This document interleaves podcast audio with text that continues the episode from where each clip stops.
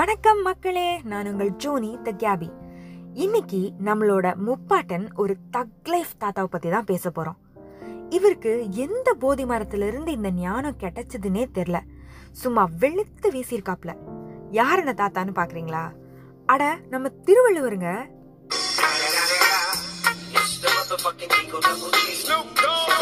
நம்ம தலைவர் எந்த காலத்துல வாழ்ந்தாருன்னு எக்ஸாக்டா யாருக்குமே தெரில ஆனா ஓரளவு அசியூம் பண்ணுறதுக்குள்ளேயே தலையெல்லாம் சுத்துது.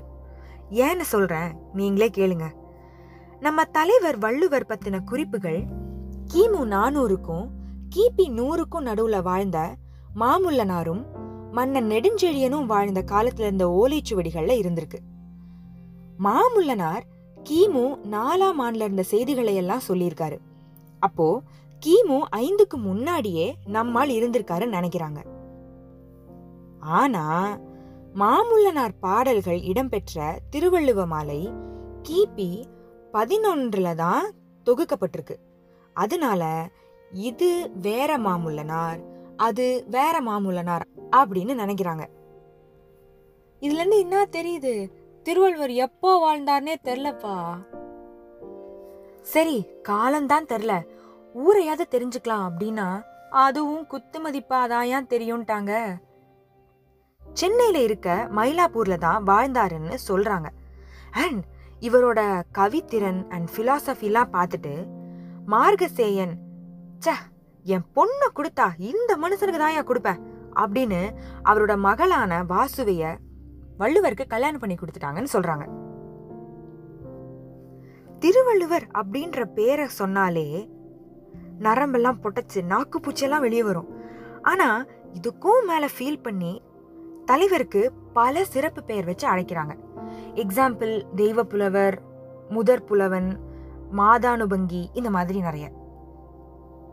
பாரதியாரே மகா கவிஞன் ஆனா அவரே வள்ளுவன் தன்னை உலகினிக்கே தந்து வான்புகழ் கொண்ட தமிழ்நாடு அப்படின்னு சொல்லிட்டாரு.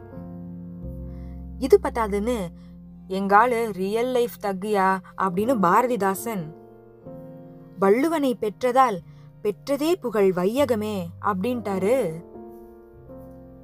நம்ம வள்ளுவர் எந்த சமயத்தை சார்ந்தவர்னு யாருக்குமே தெரியல. ஆனா எல்லா சமயத்துல இருக்கவங்களுமே ஃபாலோ பண்ற மாதிரி நெறிகளை சொல்லியிருக்காரு பாருங்களேன். நம்ம தக்லைஃப் தாத்தா செம்ம மாசுல.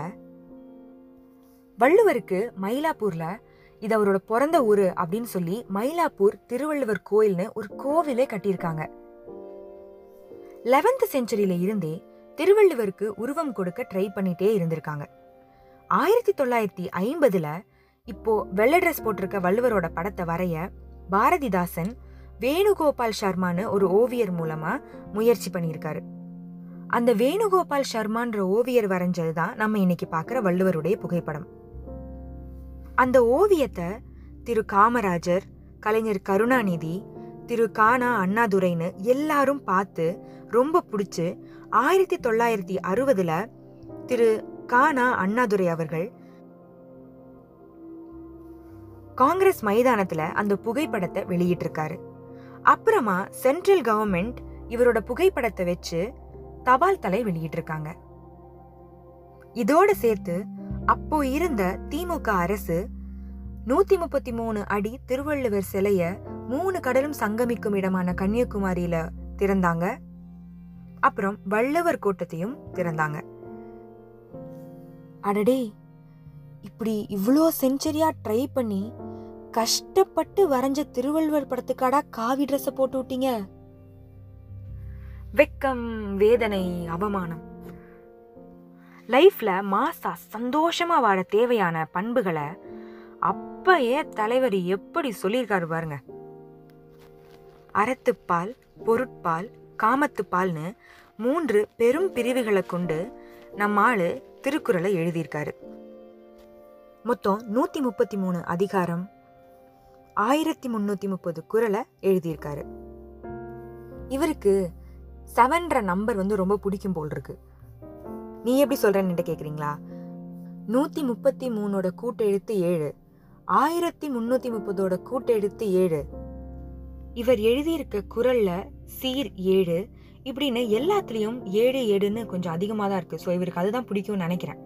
நான் இதில் ரொம்ப ஆச்சரியப்படுற விஷயம் என்னன்னா காமம்ன்ற வார்த்தையை இப்போ சொல்லவே நிறைய பேர் யோசிக்கிறப்போ அப்பயே நம்ம தலை வள்ளுவர் காமத்து பால்னு ஒன்று எழுதி அதில் கலவியம் கற்பியம்னு ரெண்டு இயல்பை பற்றி அதிகாரமே எழுதியிருக்காரு. எங்க தலைக்கு எவ்வளவு தில்லு பத்தியா? எழுதுனது தான் எழுதினாரு. சும்மாவா எழுதினாரு.